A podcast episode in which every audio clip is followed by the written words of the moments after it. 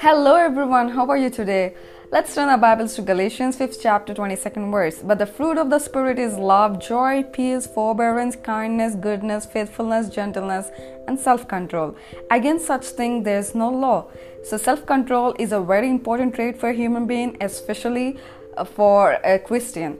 So what is Nelson Mandela speaking about self control? Marriage doesn't cure lust. If it did, adultery wouldn't exist. Self control is still a requirement. Lust doesn't care if you're married or single. You may be Solomon in wisdom, or David in praise, or Abraham in faith, or Joshua in war. But you are not. If you're not jo- Joseph in discipline, you will end up like Samson in destruction. So we are not born with this default of uh, self control. We have to train ourselves. So ask God for the help to actually have this self control, train ourselves every day. Well, that's all for today. One minute. Bye bye.